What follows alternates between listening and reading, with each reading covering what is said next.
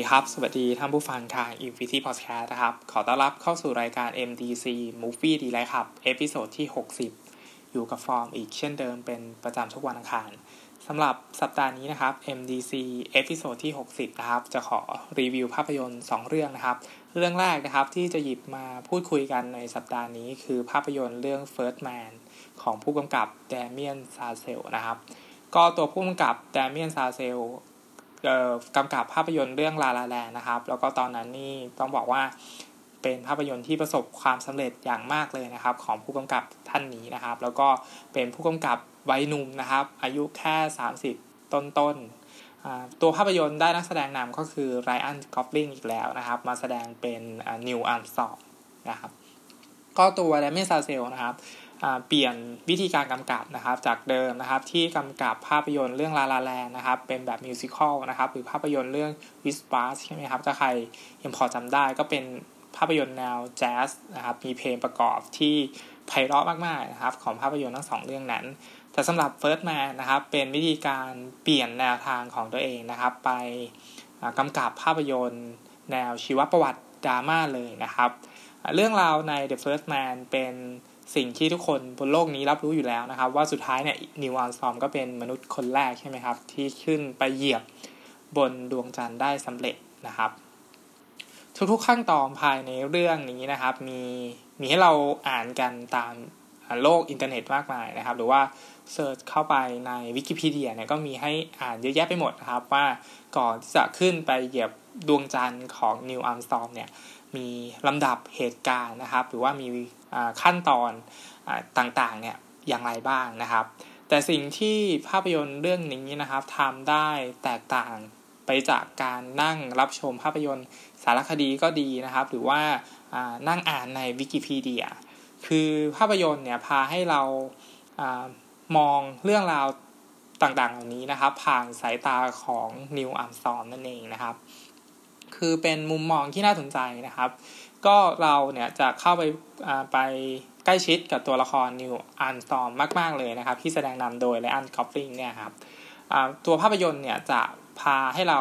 ตั้งคำถามนะครับ ว่าภารกิจเนี้ยมันคุ้มค่าพอต่อการเสี่ยงชีวิตหรือเปล่านะครับ แล้วก็ผลกระทบจากความกดดันนะครับ ที่ตัวนิวอันซองเนี่ยต้องเผชิญหน้านะครับ ต่อความล้มเหลวนะครับ ต่างๆมากมายหลาย ๆ ครั้งครั้งแล้วครั้งเล่านะครับ อะไรที่มันได้กลับมานะครับ จากความสูญเสียเหล่านี้นะครับ ซึ่งตัวภาพยนตร์เนี่ยก็แสดงสิ่งต่างๆเหล่านี้นะครับ ผ่านสายตาของตัวนิวอัมสตองแรงกดดันภายในเรื่องเนี่ยจึงมาจากการถ่ายทอดมุมมองจากตัวละคร แน่นอนว่าลำดับเหตุการณ์ของภาพยนตร์เรื่องนี้นะครับ เข้าขั้นเป็นเรื่องราวประวัติศาสตร์นะครับ ที่แทบจะ ส่งมอบรายละเอียดต่างๆ ได้อย่างครบถ้วนนะครับชนิดที่ไม่ต้องคือไม่เกิดความสงสัยนะครับ ในช่วงขณะที่ดูว่าเฮ้ยนาซาเนี่ยกำลังทำอะไรกันอยู่ แล้วก็การที่จะส่งมนุษย์หนึ่งคนขึ้นไปบนดวงจันทร์เนี่ยมันต้องผ่านขั้นตอนอะไรบ้างนะครับ หรือว่าต้องทำอย่างไรบ้างนะครับกว่าที่จะไปถึงดวงจันทร์ได้ ตัวผู้กำกับเดเมียนซาเซลนะครับได้ให้การกำกับที่ทำ ให้เราเนี่ยเข้าไปอยู่ในสถานการณ์เดียวกับตัวละครนะครับ ชนิดที่ไม่ว่าตัวละครมันจะปฏิบัติการชวนมึนหัวยังไงนะครับ เข้าไปอยู่ในยานอวกาศนะครับ หรือว่าอยู่ในแผนการทดลองก่อนที่จะขึ้นไปบนอวกาศจริง ๆนะครับ มันก็จะมี ฉากนะครับที่ทำให้เรารู้สึกมึนหัวนะครับ ไปกับตัวละครเสมือนว่าเราเข้าไปนั่งอยู่ใกล้ชิดกับตัวละครเลยนะครับ หรือร่วมเดินทางไปกับตัวละครด้วยนะครับ ตอนที่ขึ้นไปที่ดวงจันทร์ด้วยยานอพอลโล 11 ใช่ไหมครับอันนี้ทุกคนทราบกันดีอยู่แล้ว เราจึงไม่ได้มีโอกาสถอยห่างออกจากตัวละครนีล อาร์มสตรองเนี่ยมากเท่าไหร่นักนะครับทำให้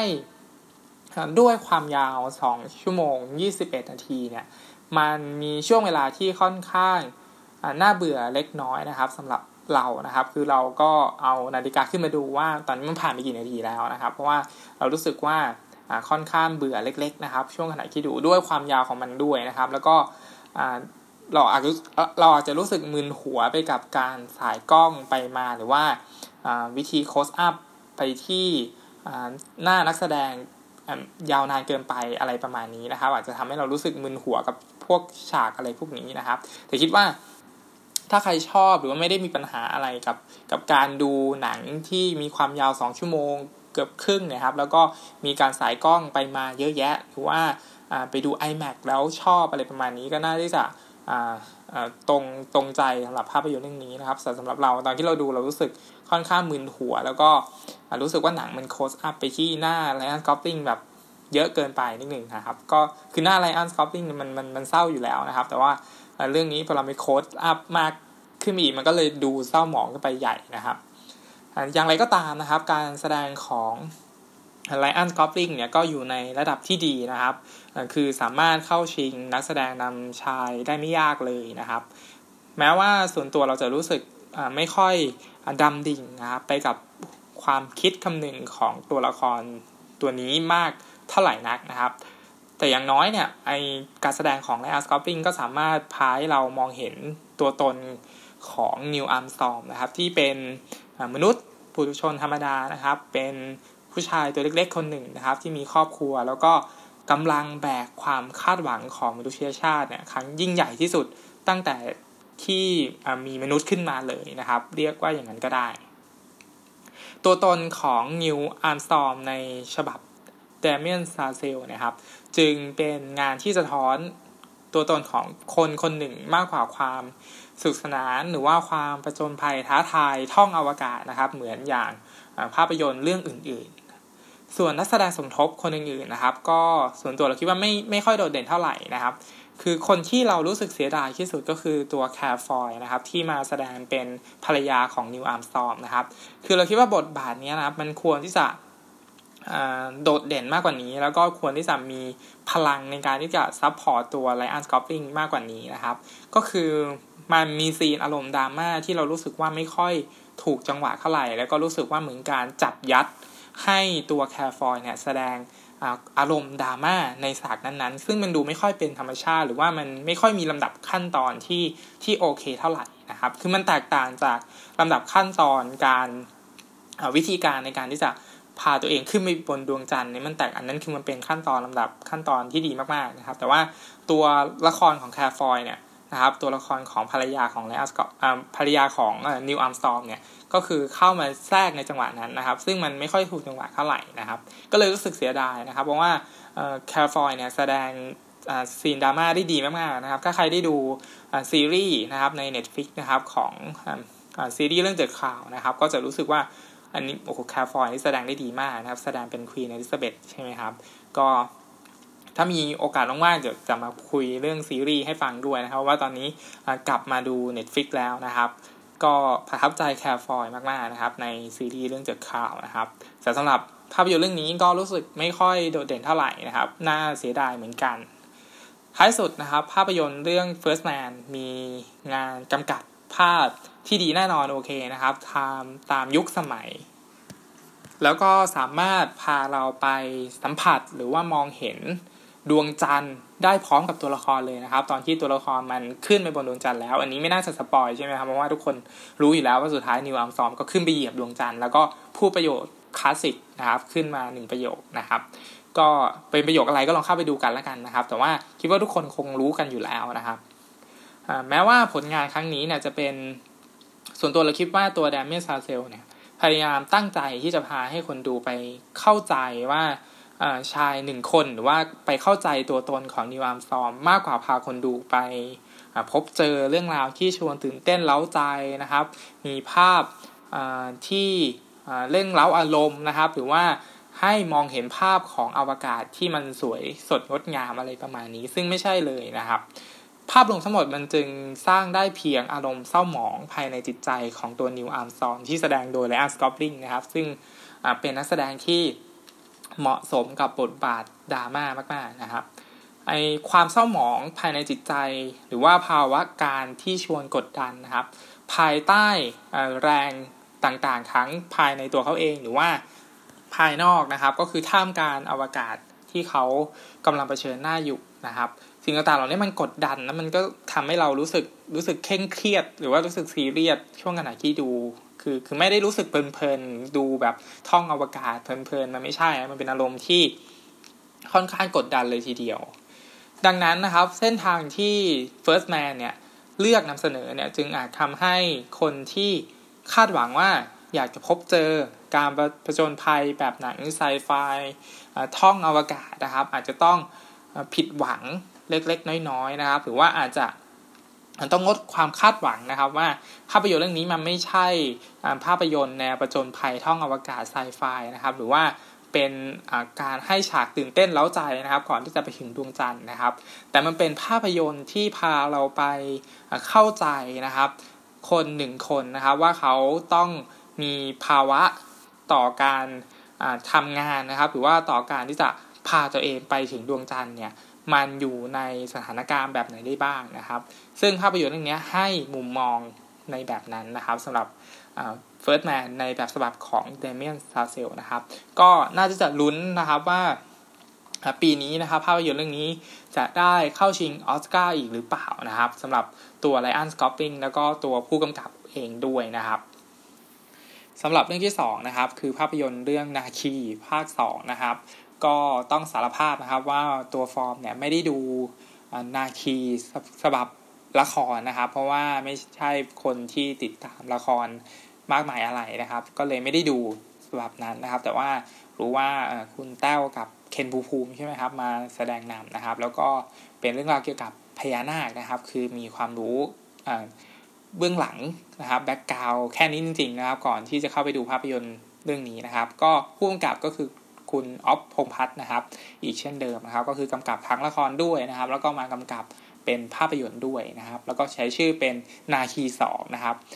แน่นอนว่าเรื่องราวมันต้องต่อจากนาคีฉบับละครนะครับ ทีนี้ก็ถามว่าเฮ้ยแล้วถ้าไม่ได้ดูละครเลยเนี่ยเราเข้าไปดูเรื่องนี้จะรู้เรื่องไหมนะครับ ก็ส่วนตัวเนี่ยฟอร์มไม่ได้ดูละครเลยนะครับ แล้วก็เข้าไปดูเรื่องนี้ได้ไม่ได้มีปัญหาอะไรนะครับ เพราะว่าตัวภาพยนตร์เนี่ย คือพูดง่ายๆคือไม่ต้องกลัวที่จะไม่รู้เรื่องนะครับ เพราะว่าตัวหนังเนี่ยได้อธิบายจุดสำคัญสำคัญนะครับ คือให้คือเราพอที่จะปฏิปต่อเรื่องราวได้เองนะครับ แล้วก็ไม่ต้องรู้ว่าแบ็กกราวของมันคืออะไรนะครับ แล้วก็ที่มาที่ไปของภาคแรกเนี่ยมันคืออะไรตอนที่เป็นฉบับละครนะครับ เพราะว่าคงไม่มีใครนะครับที่ไม่ ไม่ได้ดูละครนะครับ แล้วก็กลับไปดูละครนะครับ แล้วก็มาดูภาพยนตร์เรื่องนี้ในช่วงเวลาหนึ่งชั่วโมงครึ่งนะครับ มันคงเป็นไปไม่ได้นะครับ แล้วก็เสียเวลาเสียสุขภาพจิตด้วยนะครับ เอาเวลาไปทำอย่างอื่นดีกว่านะครับ ก็ก็ไม่ต้องไปซีเรียสขนาดนั้นนะครับ คือเข้าไปดูเรื่องนี้ได้เลยนะครับ ก็นี้รับประกันส่วนตัวนะครับ เพราะว่าฟอร์มไม่เคยดูฉบับละครนะครับ ก็ดูรู้เรื่องเข้าใจไม่ได้มีปัญหาอะไรนะครับ แต่ว่าถ้าใครที่ดูละครมาก่อนแล้ว ก็อาจจะอินมากกว่าคนที่ไม่เคยดูอันนี้เป็นเรื่องราวที่ ธรรมดาอยู่แล้วนะครับ ก็นักแสดงที่มาแสดงนำในนาคีภาค 2 ก็คือยาย่ากับณเดชนะครับ ก็สอง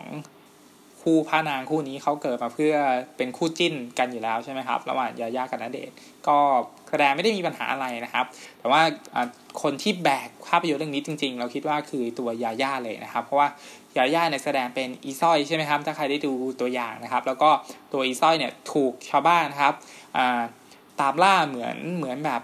ตามล่าแม่มดอะไรประมาณนี้นะครับ แล้วก็คิดว่าตัวอีซ้อยเนี่ยก็คือที่แสดงโดยยาย่านะครับ เป็น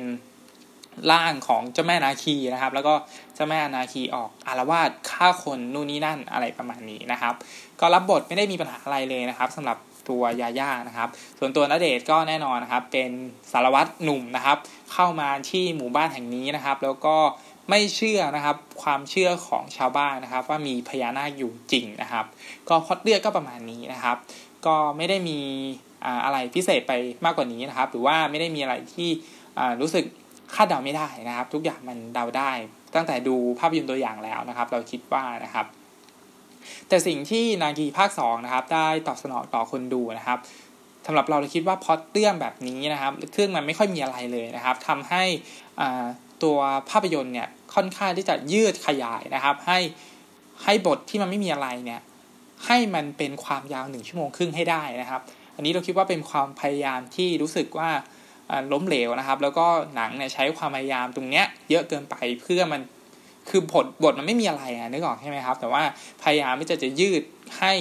มันมีความยาวมากขึ้น เพื่อให้แบบฉายในโรงได้อะไรก็แล้วแต่นะครับ เพราะว่าบทภาพยนตร์ของภาพยนตร์เรื่องนี้ค่อนข้างที่จะ อ่อนแรงมากๆนะครับ แล้วก็ไม่ค่อยไม่ค่อยสนุกนะครับ โดยโดยส่วนตัวเราคิดว่านะครับ แต่ว่าช่วงเวลาแรกๆเนี่ยค่อนข้างจะโอเคอยู่นะครับ แต่ว่าพอผ่านไปกลางๆเรื่องนะครับ หรือว่าหลังหลังกลางไปแล้วเนี่ยก็คือช่วงช่วงสุดท้ายแล้วเนี่ยก็ก็มีอะไรที่เซอร์ไพรส์นะครับ แต่ว่าเป็นความเซอร์ไพรส์ที่เราคิดว่าค่อนข้างตลกนะครับ แล้วก็เล่นง่ายมากๆของภาพยนตร์เรื่องนี้นะครับ ก็ ถามว่าเรารอดูอะไรนะครับ หรือคือเราคาดหวังอะไรดีดีกว่านะครับ เราคงไม่คาดหวังว่าพอดเรื่องมันจะ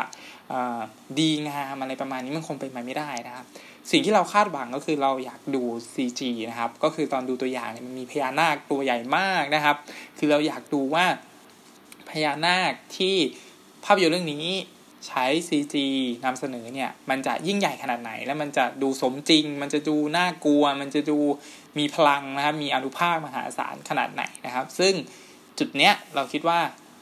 หนังทำได้ดีนะครับ แล้วก็ทำได้ตามที่เราคาดหวังเลยนะครับ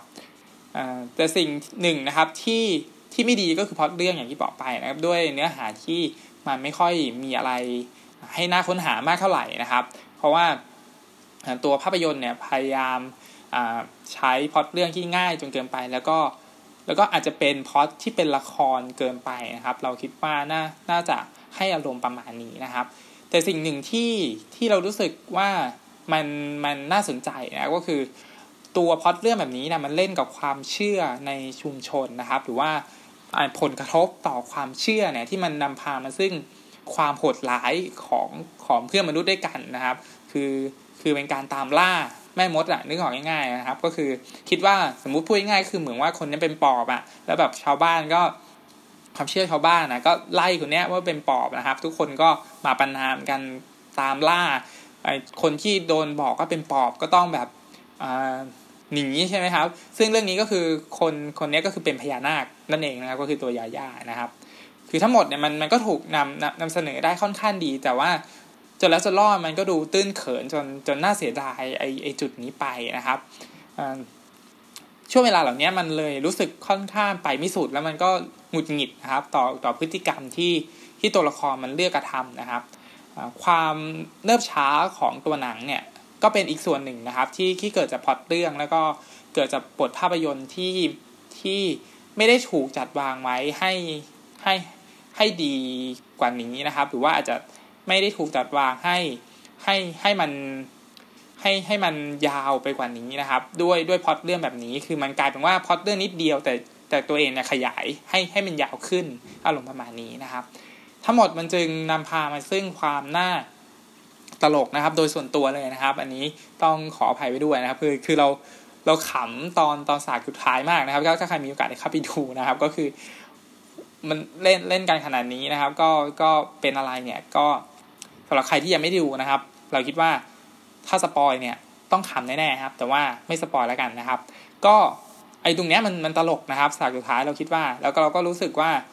กับกับบทสรุปของมันเนี่ยมันมันมันง่ายเกินไปนะครับ อะไรประมาณนี้นะครับ อย่างไรก็ตามนะครับ ส่วนที่ดีของหนังก็คืองานภาพนะครับ ซึ่งกำกับภาพโดยคุณสองสยมภูมิมุกดีพร้อมนะครับ ถ้าใครจำได้นะครับ อันนี้เป็นผู้กำกับภาพ ระดับโลกเลยนะครับ เป็นชาวไทยนะครับที่ไปกำกับภาพยนตร์เรื่องกำกับภาพนะครับเรื่องกำกับภาพภาพยนตร์คอมีบายโยเนมนะครับ ซึ่งทำภาพได้ดีมากๆนะครับทำให้ภาพของนาคีภาคสองเนี่ยเป็นเป็นงานที่ดูแตกต่างจากภาพยนตร์ไทยนะครับ เพราะว่าด้วยด้วยฝีมือการกำกับภาพของคุณสองเสียงภูมิดีพร้อมนะครับ ที่ทำออกมาได้ดีดีมากๆนะครับ ดีดีดีกว่า งานภาพแบบไทยๆที่เราเคยได้รับชมกันนะครับส่วนที่ดีงามอีกอย่างหนึ่งก็คือ CG อย่างที่บอกไปนะครับ คือสเกลมันใหญ่มากๆ แต่ว่าหนังเองก็สามารถที่จะคุมโทน แล้วก็พาให้เรารู้สึกตะลึงไปได้พอสมควรเลยนะครับ งานโปรดักชันก็อยู่ในระดับที่ดี โดยรวมแล้วนะครับ ถ้าใครอยากเข้าไปดูงาน CG นะครับ หรือว่า เข้าไปดูความใหญ่ยักษ์ของพญานาคเนี่ยในแบบที่ละครทีวีทำไม่ได้แน่ๆนะครับ ก็อาจจะรู้สึกคุ้มค่าอยู่บ้างนะครับ เล็กๆน้อยๆนะครับ แต่ว่าสำหรับคนที่ไม่ได้เป็นแฟนคลับ นาคีเป็นคนเดิมอยู่แล้วนะครับ ก็อาจจะไม่ได้รู้สึกรู้สึกตื่นเต้นไปกับมันมากเท่าไหร่นักนะครับท้ายสุดนาคีภาค2นะครับมีเรื่องราวที่เกือบจะดีนะครับ เราคิดว่าแล้วก็เกือบจะให้อารมณ์ ของการตามล่าแม่มดด้วยนะครับ โดยส่วนตัวนะครับแต่สุดท้ายแล้วพอเรื่องทั้งหมดก็ไม่ได้ไปไหนนะครับ แล้วก็จบลงอย่างง่ายดายนั่นเองนะครับสำหรับ MDC episode ที่ 60 นะครับ สัปดาห์นี้ก็รีวิวภาพยนตร์ 2 เรื่องนะครับ เรื่องแรกคือภาพยนตร์เรื่อง First Man นะครับ ของผู้กำกับเดเมียน ชาเซลล์นะครับ ก็ใครรักชื่นชอบไรอัน กอสลิงนะครับ อยากจะไปดูนักแสดงหน้านิ่งนะครับ ก็เข้าไปรับชมกันได้นะครับ แล้วก็ภาพยนตร์เรื่องนาคีภาค2นะครับสำหรับใครที่เป็นแฟนละครนะครับนาคีนะครับ ก็ไม่คิดว่าคงคงไม่น่าที่จะพลาดนะครับนะครับสำหรับการรับชมภาพยนตร์เรื่องนี้นะครับ ก็สำหรับ MVC สัปดาห์นี้นะครับ ต้องขอจบไปเพียงเท่านี้นะครับ ขอให้รับชมภาพยนตร์อย่างมีความสุขนะครับ แล้วพบกันใหม่สัปดาห์หน้านะครับสำหรับวันนี้ผมฟอร์มนะครับ ขอลาไปก่อน สวัสดีครับ